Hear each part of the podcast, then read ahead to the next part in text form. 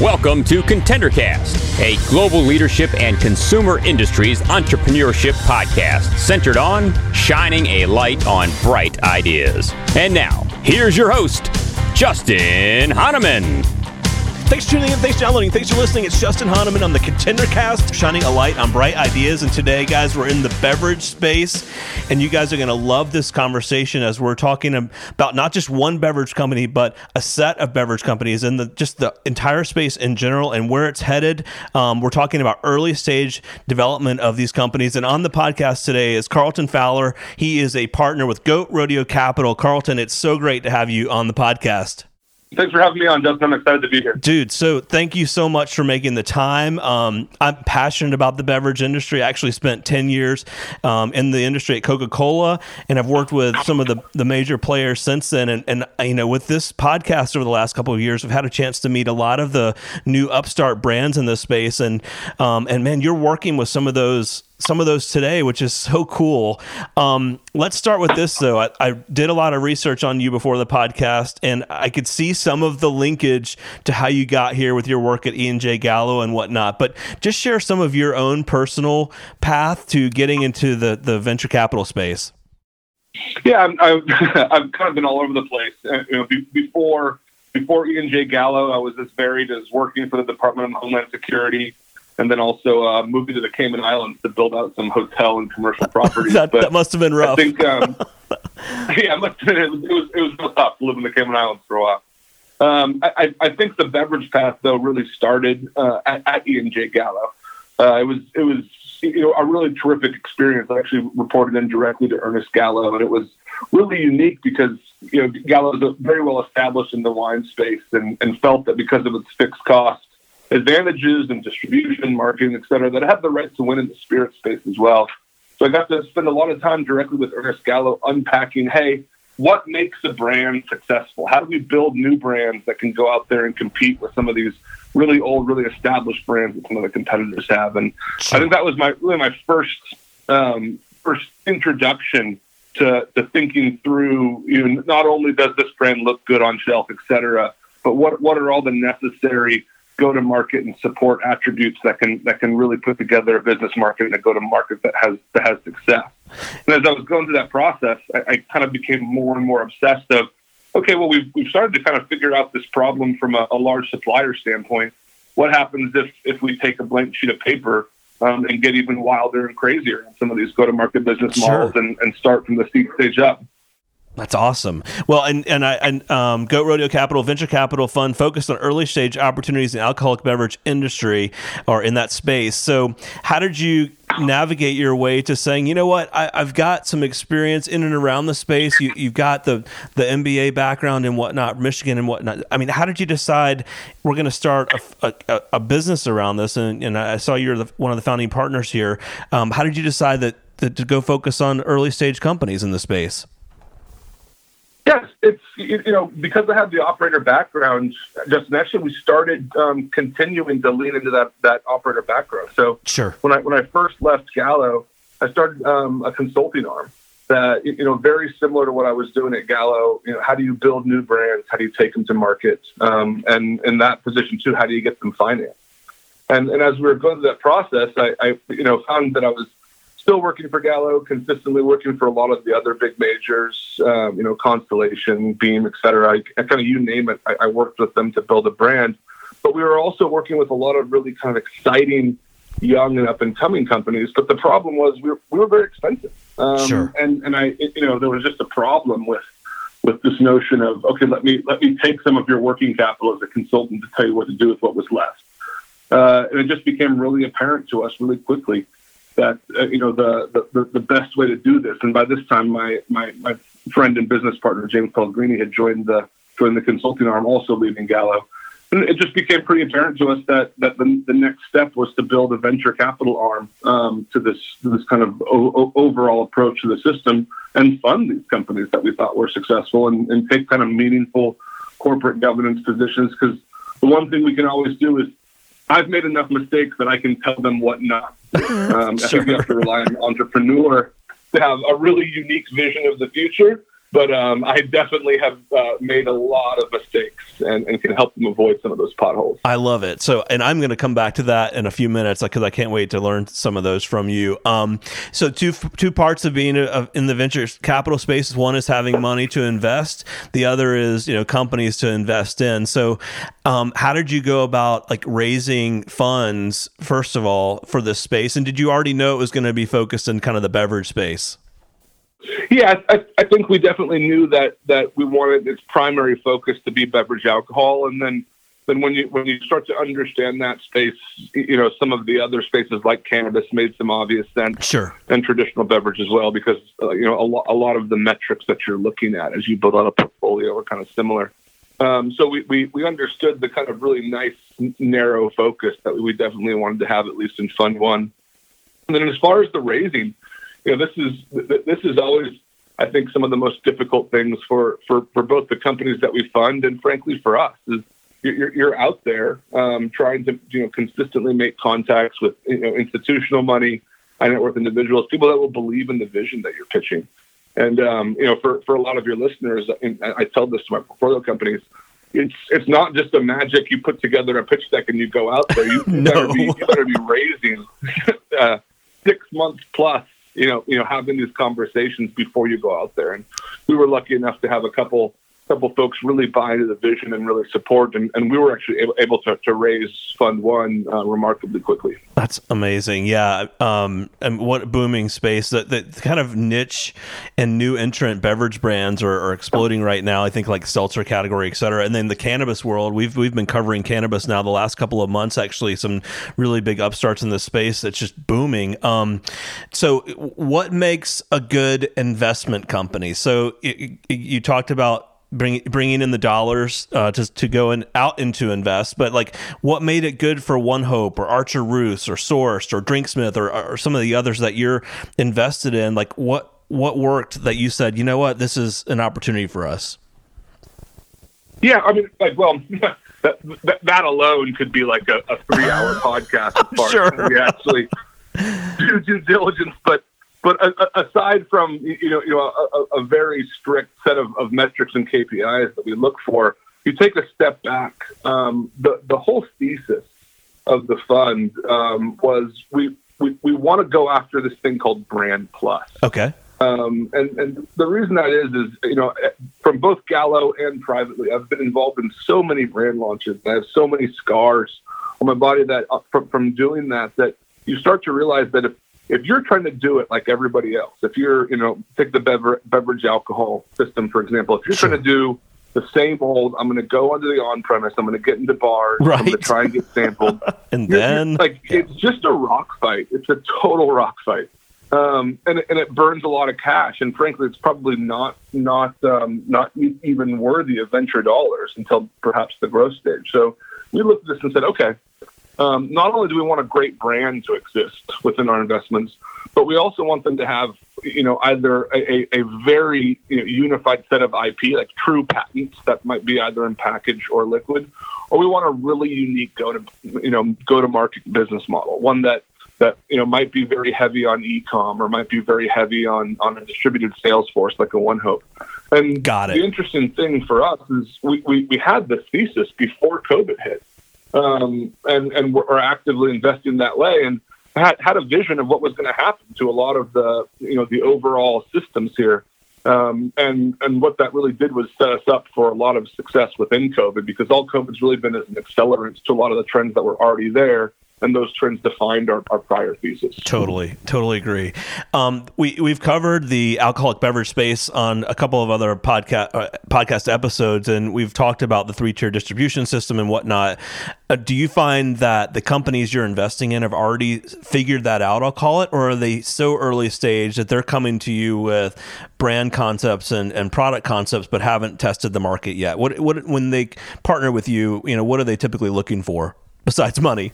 well, it, yeah, yeah, it, it, it, can depend. I mean, if your listeners understand the three-tier system, and I'll, I'll, just recap it really quickly, there there are suppliers, and that can be as big as a Gallo or Diageo, or as small as a startup. They make the thing. They then sell that to distributors, and the distributors then sell that to retailers. And retailers can be anything from bars, you know, all the way to tiny liquor stores to large chains. And and you know, interestingly enough, the system can kind of I, I would I would argue go as far as being antagonistic to new brands. That's it's very very difficult to get that middle tier, the distribution tier, to pay attention to you. Sure. Um, so when, when when we're looking at an investment, yeah, hundred percent, we, we typically want to see buy-in from that middle tier. But more importantly, um, and, and much more indicative of, of, the investments that we really heavy up on and have a lot of conviction around are, are companies that kind of um, deconstruct the middle tier and don't need the buying as much. So if you look at like a Drinksmith, they're you know in their current stage they're almost 100% ecom.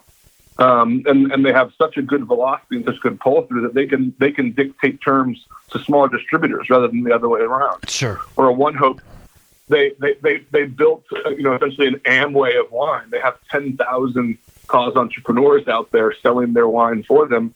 So they, they basically rebuilt the middle tier as opposed to used it. So places where we get really excited are, are, are, are brands that if they are successful and they're in that flywheel of success, they're actually minimizing the need for the distribution tier. Got it. And as you're looking at these brands, are then the ones in your portfolio, are they approaching a, a, market segment that's just taking off? For example, I mentioned the hard seltzer space, but or is it something more craft or like what are you finding as far as what's working, you know, in terms of being a new entrant in the industry? Yeah, I, I, that's that's a terrific question. I think I, I think that you know people sometimes put too much of an emphasis on trends sure. um, and, and and how many and how quickly Me Too products can come out of that. So I, I, I think what you look for is you know un- underlying consumer behaviors. Um, and, and, and how and how people meet with, interact, and, and become brand loyal to products. So, you know, yes, hard seltzers going like crazy, but we actually haven't invested in a hard seltzer. Um, you know, what what if you ask me what's underlying the trend for hard seltzer, which is it's convenient, it's sessionable, it's flavorful, etc then we have, then we have many investments in kind of the underlying consumer need for what's driving hard seltzer. But I, I, I, think I think one of the most dangerous things to do often is, well, look how well White Claw is working, um, and it's right. capturing massive, massive sure. market share, yep. and, then, and, then extrapolating that out to um, a, a, a, lot of, of smaller products. Because I'll tell you, one of the easiest things in the world is to you know grab a mo- mobile canner and put together a couple thousand cases of hard seltzer. Right. It's harder to go sell them. No doubt. Yeah, I think people assume that there's a lower barrier of entry because, yeah, I mean, you can go online, create a product, can it, right? Put a, a nice label on the outside, and it's like, why can't I just go sell that? But I mean, it, especially if you get into the alcoholic beverage space, um, it's there's first of all there's laws um, versus the non-alcoholic space, right? But then second, it's it there's only limited space on shelves for all of these unique and new entrants. Yeah, I'm, I'm, I'm a lot more interested in, in, in thinking about what's the next hard seltzer going to be. Um, and, and, sure. and, working on that. The, new, the next category. Yeah. You know, in, in, incremental shelf space is always possible to get. Trying to cut something new, whether it's a new vodka or a new hard seltzer, that's when retailers and distributors are like, eh, do we really need it? Totally. Yeah, I love that. Now, um, in terms of uh, the the retail landscape, how important is it that your I'll call it your investment companies or your portfolio companies, probably a better way to phrase it, um, get access to retail versus is e-commerce truly a, a, viable channel? Do you know what I'm saying? Like, what is that looking like for your type your investment companies?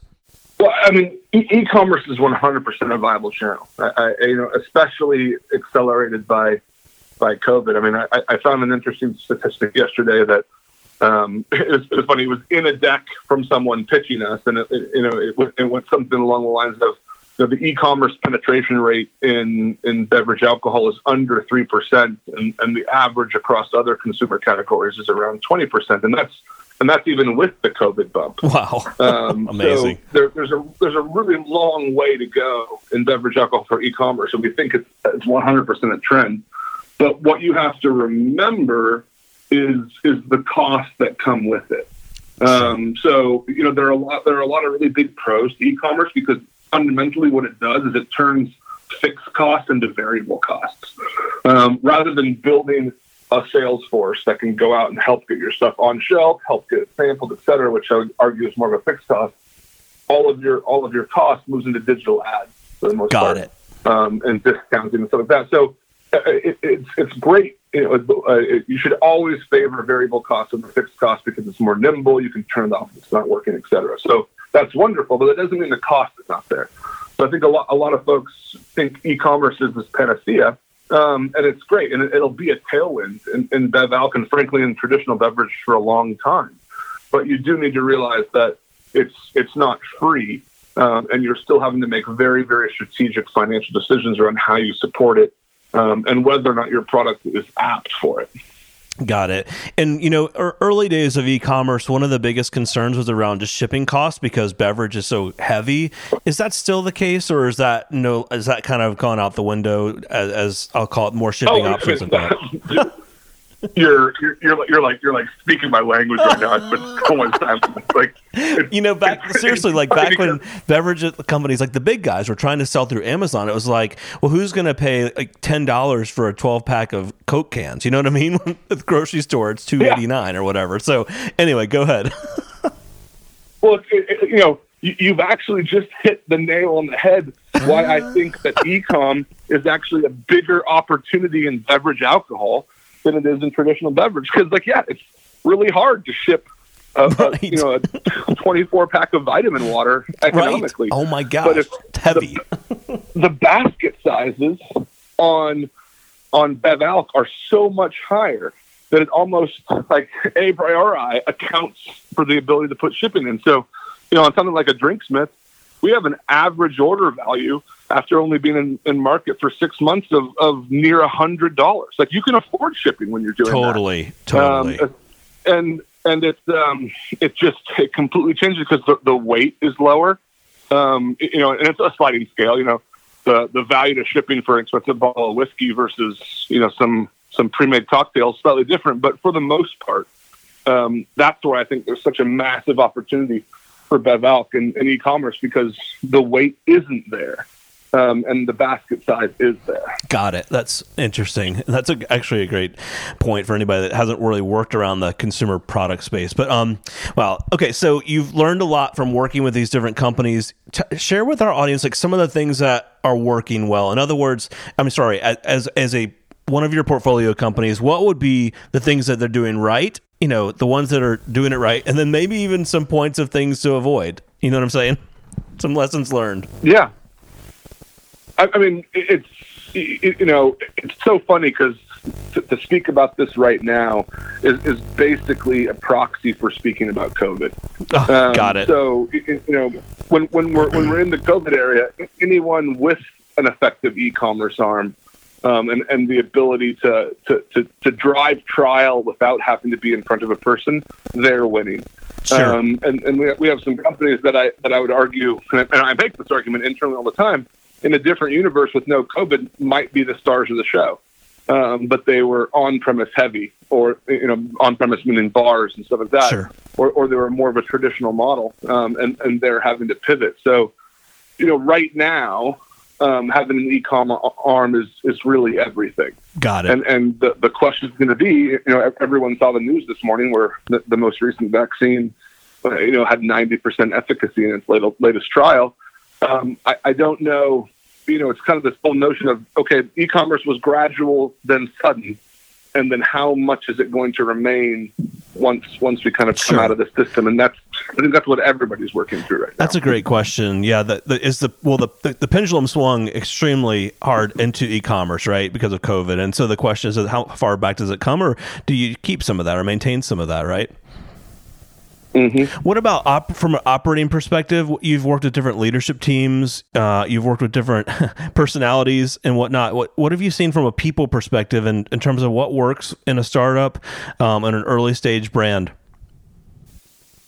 Yeah, uh, I was actually just having this conversation with someone. I, um, if you kind of imagine two poles, like on you know on, on one end, it's uh, almost over investing in, in getting top heavy in in talent be, before your revenue is there, um, and, and and you know kind of always trumpeting your new hire, um, right. kind of before your your revenue growth is there, and then the other end of that pole is is growing too fast and stretching the founders too thin, um, and, and and taking their eye off the ball on the real strategic decisions because they're constantly doing operational things. Got it. Um, so I, I think you know being somewhere somewhere in the middle is good. I, I, typically preference people who are in, in the middle towards still putting too much on the founder's plate because of, of, of how, how frugal that is, is with, with committed capital. Um, but that, that to me, I've started, it started to become a really big flag um, and signal to me just around the personality of the founder is, you know, you know, are, are, are you too, you know, too focused on building your organization rather than, than showing results? But on the other end, are you are, are you unable to to delegate and create teams that, that can that can maximize the founder's vision as opposed to to, to just um, just supporting it? So that that's that's a big thing that I'm focusing on right now, and I'm, I'm finding that if you're in the you know in the, in the quadrant that's middle towards the I don't add people until I definitely need them is, are the most effective overall teams. Wow, that's some uh, great advice. If that makes sense, it I, does. I, I, almost feel like I needed a, a whiteboard to do that. But, uh, I think it makes sense, man. I, I and it, it's an interesting tension, right? That any founder has. Some people are great at ops, some are the great visionary, and trying to do both and build a team. It can be a challenge. Um, you know, you, you look at different proposals. You mentioned even in the last 21 minutes, um, some different pitches you've gotten. Like what? For those out there that are thinking, hey, I know that I've got a great idea, but in order to grow it, I'm going to need funding and, and capital and whatnot. Like, what what makes a good pitch to you guys? Like, what are the things you're looking for? Um, you know, there, there's always like it's, it's funny. Venture venture capital has like a very certain need, right? You know, totally. and, and it's best used. It's best used when with money, I'm going to be able to build something that I couldn't otherwise build just through standard, you know, sales growth. So, sure. and, and I think that's why we end up having such an IP focus or a business model focus, where people are basically coming to us and say, "Hey, I have this vision of the world." Um, I'll, I'll, take Drinksmith for example, and they say, "You know, we, we can make these amazing overnighted to you cocktails with HVP packing, separate chambers, but at low levels, custom packaging is expensive. So totally. we need to burn capital to get to a volume place where where then the flywheel starts. And then I, then I get really really excited because I go, okay, I can I can I can see the world you're envisioning. And I understand why you need to, to burn capital to get there because at a, at a certain point the switch will flip your margins will get to a place where you're self-sustaining, and off to the races we go. I, I get much less excited when someone comes and said, "Hey, I want to build this new hard seltzer, which fundamentally isn't different from other hard seltzers.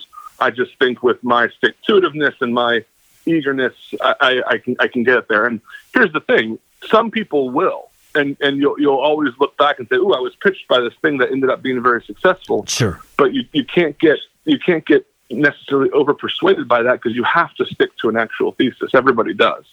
Um, and, and for us, it is much more okay, what is this person's really unique vision of the future? And, and why do they need seed capital to even to even try and get there as opposed to just bootstrapping the whole thing? Love that perspective. I, you know, one other question um, before we wrap up. You know, uh, I've seen some beverage brands, especially new upstarts, looking at, at either leveraging, um, you know, social or influencer marketing, or you know, trying to to get a big name to rep their product, or even be a big name and put your name on the side of vodka.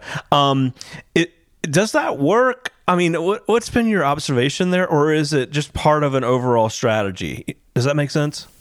It, it can definitely work, and and it's kind of like anything, right? It, it, it's it's a it's more towards a finishing aspect to a brand rather than a foundation. Because if you're already super healthy, and and you can show me that without the celebrity, you have you know this kind of repurchase rate and so and so and so and all you really need is more people into the top of the funnel and the right. thing's go like crazy then influencer marketing is great. Uh, like it, it, it all comes down to you know what does your funnel look like?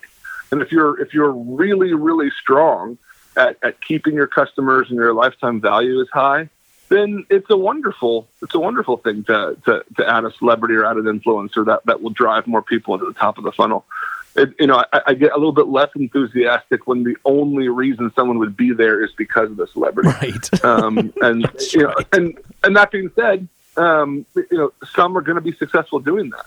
and, totally. and I, I, and I and I get that. Um, so you know, one thing I would I would leave your listeners with is, well, turn that on its head. Like, you know, ra- rather than trying to find the right thing that makes you know the the right product that has a celebrity endorsement to make it successful, that's a needle in the haystack.